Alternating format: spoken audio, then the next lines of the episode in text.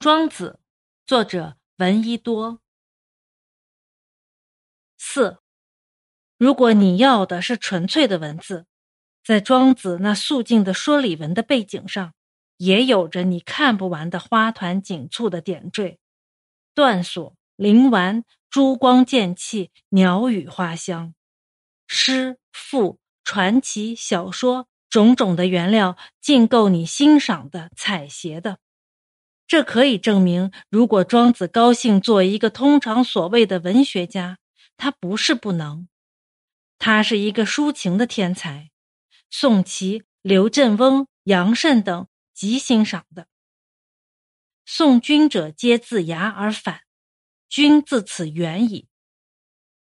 果然是读了令人萧寥有仪式之意。《泽阳篇》也有一段极有情致的文字。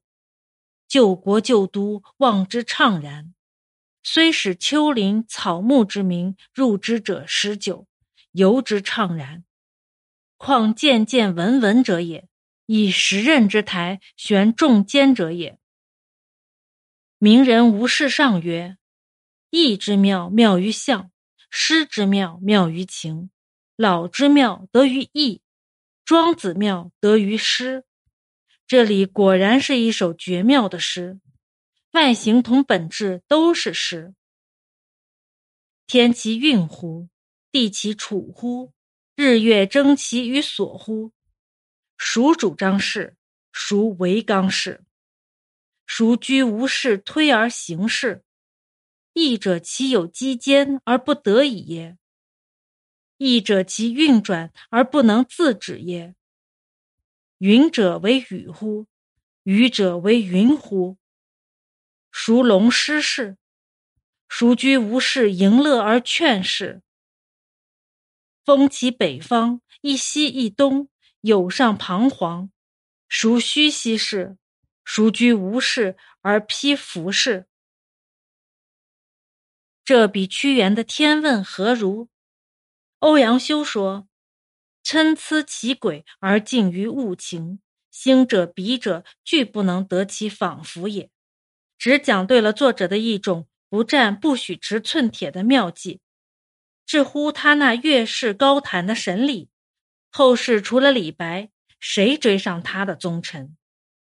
李白仿着意思做了一首《日出入行》，我们也录来看看。日出东方微。似从地底来，立天又入海。六龙所射安在哉？其实与中古不息。人非元气，安得与之久徘徊？草不谢荣于春风，木不怨落于秋天。谁挥鞭策驱四运？万物兴歇皆自然。古来最善解庄子的，莫如宋真宗。张端义贯耳集载着一件轶事，他说：“晏敬臣语及庄子，呼命秋水。至则翠环绿衣，一小女童诵秋水篇。这真是一种奇妙批评庄子的方法。”清人程廷禄说：“向秀、郭象应训此女童，全具南华神理。